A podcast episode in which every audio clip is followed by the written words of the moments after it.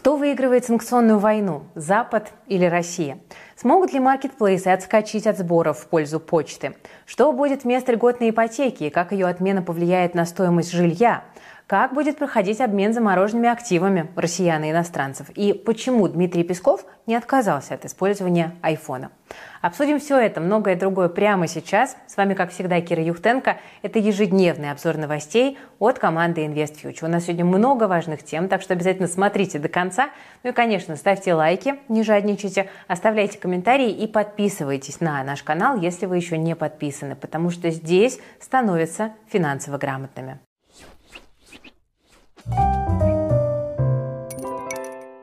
Ну что ж, начнем мы сегодня, пожалуй, с самой злободневной темы и поговорим о западных санкциях против России и немножечко поговорим про их эффективность. Пока Евросоюз все не может до конца утвердить 12-й пакет ограничений, США только в ноябре уже дважды вводили новые санкции. Под них попадает все больше компаний из России, ну а накануне досталось даже танкерам, которые, по мнению Штатов, перевозят российскую нефть. Но вот сильно ли ограничения мешают российской экономике? Ну, мнения на этот счет довольно разные. Вот, например, в американском издании Wall Street Journal считают, что нет. В газете вышла статья, в которой говорится, что санкции не принесли желаемого результата. Журналисты также призвали Запад перестать грезить о поражении России. Ну, вроде как и правда. Наша экономика хоть и пострадала, но точно не рухнула. Но, правда, тут есть, конечно, одно «но». Санкции – это все-таки не спринт, а марафон, который длится долго, и пока, к сожалению, финиша у этого забега не видно. Так что, наверное, говорить о победителях и проигравших рано. Ни Россия, ни Запад еще не ощутили долгосрочный эффект от санкций и разрыва глобальных цепочек, а он может быть довольно печальным, причем на самом деле для обеих сторон. К тому же России в любом случае не очень просто. Экономика сейчас не может переварить деловую активность и отложенный спрос. Из-за санкций не хватает технологий, капитала и даже рабочих рук. К этому можно добавить девальвацию рубля, рост инфляции, отток мигрантов и увеличение долговой нагрузки как у бизнеса, так и у населения. И хотелось бы, чтобы дальше сложнее эта ситуация не становилась. Но очевидно, что и Запад тоже от санкционной войны страдает. США и Европу сжирает инфляция, но их экономики рискуют войти в рецессию. В этом в том числе виноваты и сложности с поставками энергоресурсов, металлов и сельхозпродукции. Плюс западным странам сейчас приходится серьезно тратиться на военные конфликты. К Украине уже добавился Израиль. Скоро теоретически может и Тайвань присоединиться. Но и в результате всего этого между странами и политиками все чаще возникают разногласия. Не просто так 12-й пакет европейских санкций так долго согласовывают. Но, как я уже говорила, финиш этого марафона еще впереди. И чем дольше он длится, тем сильнее обе стороны будут ощущать негативный эффект. То есть, иными словами, сейчас идет борьба на истощение, да, в каком-то смысле. Кто первый тут сдастся, это на самом деле большой вопрос, который очень важен для мировой экономики.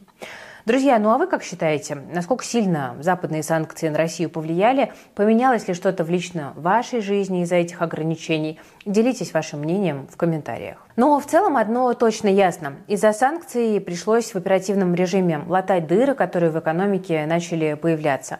И при этом речь о пересмотре социальных обязательств пока, ну, вроде как не идет. Наоборот, государство собирается проиндексировать выплаты пенсионерам, но, правда, рост будет строго в рамках официальной инфляции. Вот с 1 января средний размер страховой пенсии в России должен вырасти на 7,5% до 23 400 рублей. Ну, в целом, рост пенсии – это, конечно, хорошо и прекрасно, но вот конкретно вы можете ли представить свою жизнь на такую сумму? Я, честно говоря, с трудом и думаю, что большинство из вас тоже вряд ли. Если вы привыкли себе там, не особенно в чем-то отказывать, ну а пенсию хотели бы проводить в путешествиях, а не в огороде, то ситуацию нужно брать в свои руки. Благо возможностей сейчас у нас хватает. Ну вот, например, сегодня любой желающий может освоить нейросети и обеспечить себя простым инструментом для удаленного заработка и подработки. 30 тысяч рублей в месяц за несколько часов работы в день – это вполне реально, если захотеть. И ничего сложного тут нет. Правильно выбираешь нейросеть, ставишь ей задачу, проверяешь результат и получаешь деньги за проделанную работу. И хорошие новости. Только на Черную пятницу мы подготовили комплексное обучение, которое состоит из двух практикумов. На первом вы освоите больше 40 нейросетей, сможете выполнять задания, которые связаны с текстом, изображениями, аудио и даже видео. А второй практикум даст вам ответ на вопрос, где найти клиентов, чтобы обеспечить себе стабильный поток заказов. Мы вас пошагово познакомим с биржами фриланса, и научим там работать. Ну а также покажем, где еще можно и нужно искать клиентов, чтобы обеспечить себя нужным объемом работы. И только вы будете решать, где и с кем и когда работать. Так что, друзья, кому актуально, записывайтесь на обучение два в одном и сэкономьте больше 20 тысяч рублей. Но поторопитесь, потому что акция действует последние несколько дней. Ссылка на комплексное обучение по заработку на удаленке будет в описании к этому ролику. Ну, а теперь будет новость для всех фанатов популярного сериала «Почта России против маркетплейсов», потому что, судя по комментариям, э, эта тема очень многих э, интересует. Так вот, кажется, у нас вышла тут финальная серия сезона. В ней рассказывается о совещании в правительстве, на котором обсуждали, как улучшить финансовое положение почты. Ее руководитель Михаил Волков представил свой план, который включает вот тот самый инфраструктурный платеж с маркетплейсов. И по данным РБК, премьер-министр Михаил Мишустин эту идею все-таки не поддержал. Причина в том, что этот сбор, скорее всего, переложили бы на покупателей. То есть главная интрига первого сезона, кажется, раскрыта. Почту России, видимо, не будут спасать за счет маркетплейсов маркетплейсов, но, по крайней мере, сейчас. Ранее в Ассоциации компаний интернет-торговли заявили, что введение инфраструктурного платежа – это по факту изъятие оборотных средств, из-за которого пострадают все формы бизнеса. И, судя по всему, в правительстве решили прислушаться к позиции онлайн-площадок. Но почту с ее огромными долгами и убытками все равно как-то нужно спасать и поддерживать. Поэтому, вероятно, нас ждет второй сезон этого увлекательного сериала. Тем более, что у руководства госкомпании еще есть много предложений по улучшению ее финансового состояния. Они пока остались без ответа властей. Среди них, например, докапитализация на 117 миллиардов рублей, рефинансирование долга за счет ФНБ, ну а также возможность закрыть часть убыточных отделений. Кроме того, почте все еще могут достаться деньги бизнеса. Сами маркетплейсы предложили закупить у нее услуги и сервисы на 30 с лишним миллиардов рублей. Все что угодно, лишь бы не платить тот самый пресловутый инфраструктурный сбор, который может сильно ударить по маржинальности. Ну и давайте не будем забывать, что на днях прозвучала идея покрыть убытки почты за счет повышения налогов для продавцов на онлайн-площадках. Ну, а это, само собой, тоже приведет к росту цен. Так что вся эта история по-прежнему может отразиться и на покупателях, то есть на нас с вами, и следить за ней на самом деле достаточно интересно. Какие у вас ставки на второй сезон? Государство само решит проблему Почты России или маркетплейсы каким-то образом все-таки заставят раскошеливаться или предложат раскошелиться? Ждем ваши ответы в комментариях. Ну а пока двигаемся дальше. Ну а сейчас давайте обсудим еще один не менее драматический сериал, и посвящен он судьбе льготной ипотеки в России. Сюжет тут у нас следующий. Власти усиленно думают, как спасти рынок недвижимости. Кредиты с господдержкой сильно перегрели цены на новостройки. И по словам Эльвиры Набиулиной, за три года они выросли аж на 90%. Свою роль тут, конечно, сыграли и подорожавшие из-за слабого рубля стройматериалы. Но если резко отменить льготы, то это, понятное дело, больно ударит по банкам, по застройщикам и по людям. Хотя последним в перспективе это, наверное, будет даже на руку. Сейчас выгода от льготных программ размыта, и взлетевшие цены ничуть не помогают покупателю сэкономить. Но если стоимость квадратного метра упадет из-за охлаждения рынка, то потенциальный владелец квартиры, возможно, будет только рад. Ну а пока рынок новостроек можно сравнить с таким зависимым человеком, которому постоянно нужны новые дозы. И вот в данном случае это субсидия от государства государства. Девелоперы разучились работать в рыночных условиях. Проектное финансирование снизило их чувство риска, так что застройщикам и банкам с этой иглы слезать будет довольно непросто. Сто процентов начнется такая вот некая ломка да, от спада продаж и снижения темпов кредитования. Еще и стройку сильно сократить не дадут, иначе государство будет э, меньше в этой ситуации зарабатывать. При этом еще и стройку сильно сократить не дадут. Ну, в общем, ситуация выглядит патовой, обвал допустить нельзя, но чем дольше продолжается субсидия субсидирования, тем больше надувается пузырь, и он опасен. Что может быть в такой ситуации решением? Вот вместе с редактором нашего телеграм-канала про недвижимость «Деньги из бетона» мы рассмотрели основные варианты, обсуждали это с командой и вам тоже решили их рассказать. Ну, смотрите, в первую очередь это плановое завершение всех льготных программ 1 июля следующего года. До этого момента государству, скорее всего, придется еще несколько раз поднять лимиты по кредитам для банков. Параллельно с этим ужесточат требования по выдаче ипотеки для заемщиков, что снизит спрос, но значительно сдержать цены это не очень поможет. Ну, потому что рост будет как минимум в пределах инфляции. Дальше второй сценарий – частичная отмена льготных программ. Например, уйдут самые востребованные. Семейная под 6% и ипотека с господдержкой под 8%. Первую немного модернизируют, а вторую полностью отменят. Скорее всего, ведут адресные меры, которые сейчас прорабатывают, ипотеку для айтишников, ну а также арктическую и дальневосточную, вероятно, оставят для господдержки. Так что деньги инвесторов, скорее всего, куда потекут? В отдаленные регионы. Все верно.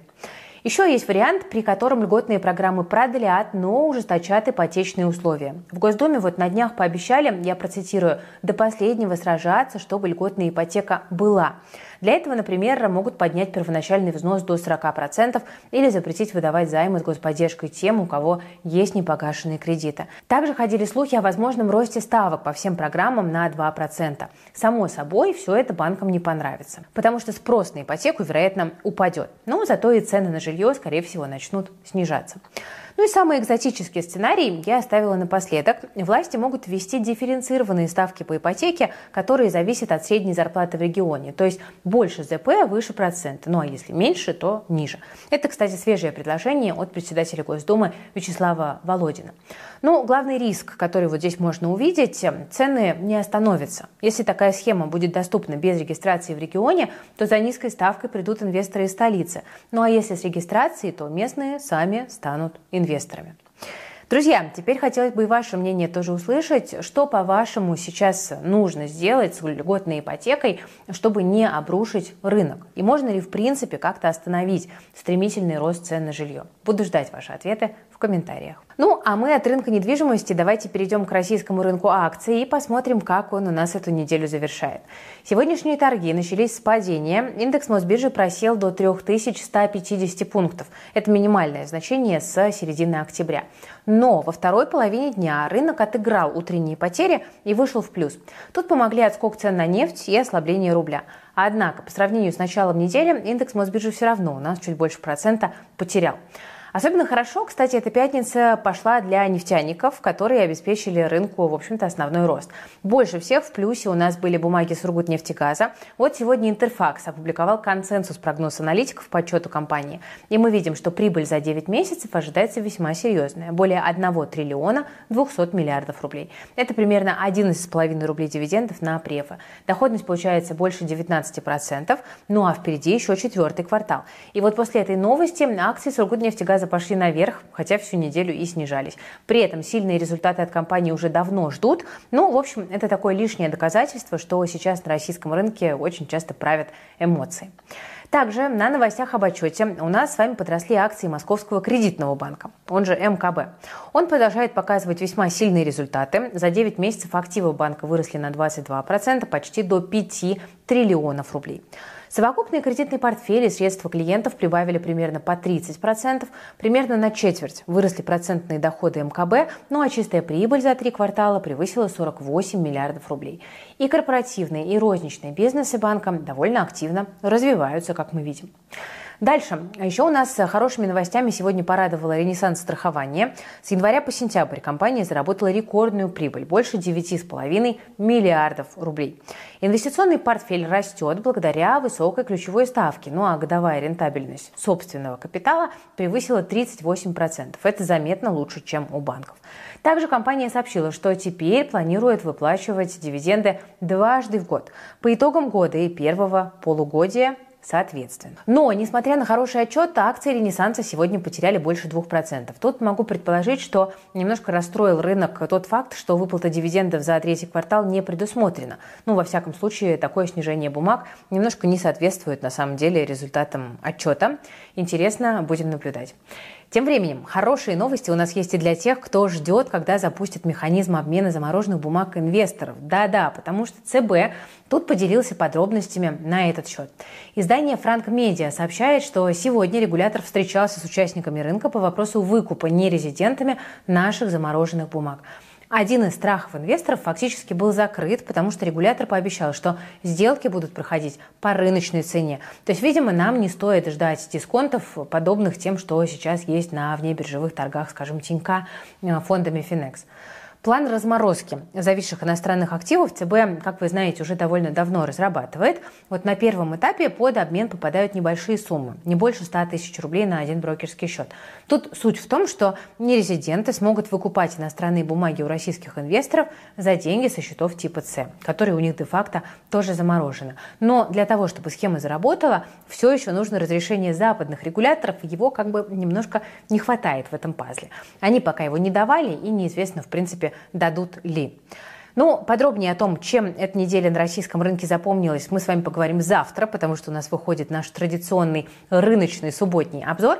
Ну а пока двигаемся дальше. Доллар у нас на этой неделе впервые с июля опустился ниже 89. При этом еще когда он был по сотке, мы говорили, что нас ждет укрепление до 85-90 рублей. Ну, собственно, вот оно и случилось. Так что мы уже сейчас где-то близко к дну. И сейчас, на самом деле, время покупать валютные инструменты, э, если э, для вас важна валютная составляющая в портфеле. Я, конечно, не имею права вам давать инвестиционные рекомендации, но все-таки я вас настоятельно прошу, не будьте теми людьми, которые толпятся у обменников при каждом всплеске курса. Покупать валюту на таких просадках нужно, можно, не торопясь, частями, но покупать, если хотите диверсификации. Но чтобы валюта не лежала мертвым грузом, не съедалась инфляцией, лично я покупаю сейчас замещающие облигации. А, для тех, кто не знает, что это, вот помните, в старой беззаботной жизни у нас было понятие еврооблигации. Вот замещайки – это те же бумаги российских эмитентов, только с выплатами в рублях по курсу на момент операции.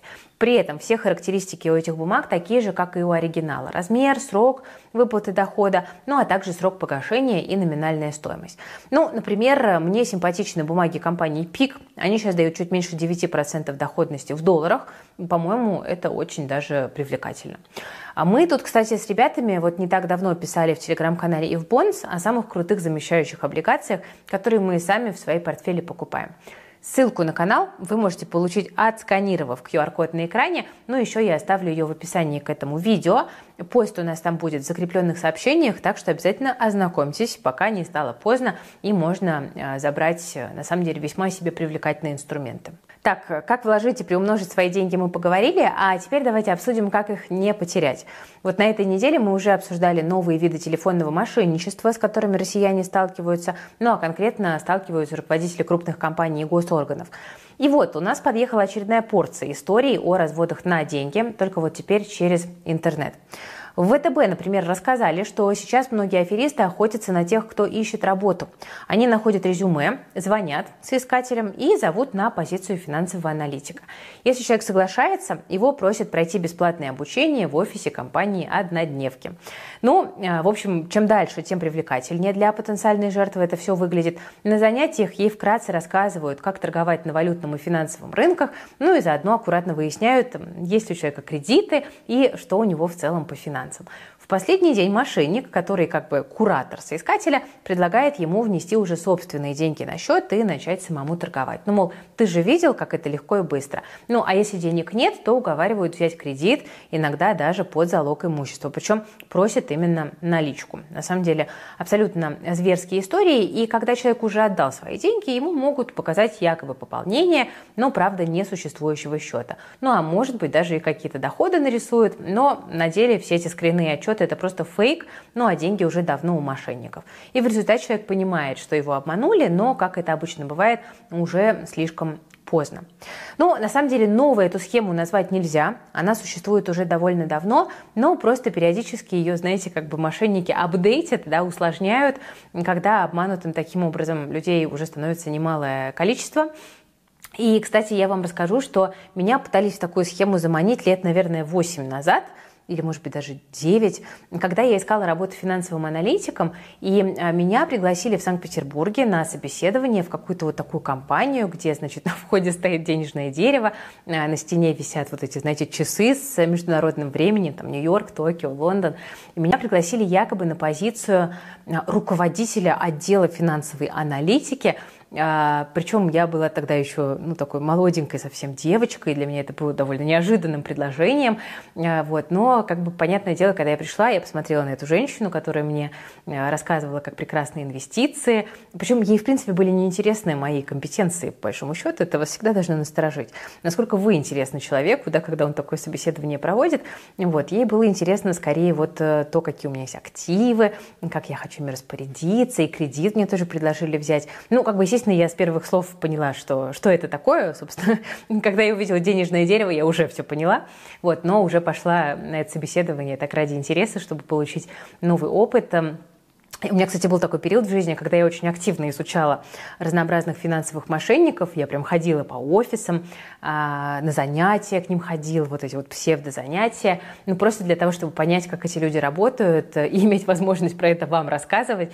Вот. Так что будьте, пожалуйста, осторожны. И, а, знаете, еще уж тогда а, я вам напомню, что я не занимаюсь управлением деньгами. Если вам там в Телеграме, ВКонтакте, в запрещенной социальной сети с картинками пишут от моего имени, причем они создают даже какие-то чаты, там что-то еще, и там, значит, приглашают вас принять участие в как-то показательном умножении, что-то такое. Ну и, в общем, если вас просят перевести деньги на якобы мою карточку, то это мошенники. Будьте просто внимательны, мы управлением деньгами не занимаемся, у нас только образовательные и информационные услуги, поэтому будьте бдительны. И под других э, там блогеров, э, журналистов тоже так косят, поэтому не поддавайтесь. Ну а еще сейчас есть аферисты, которые, скажем так, вдохновляются новостной повесткой, ну вот, например, недавними санкциями против СПБ биржи, о которых мы подробно рассказывали.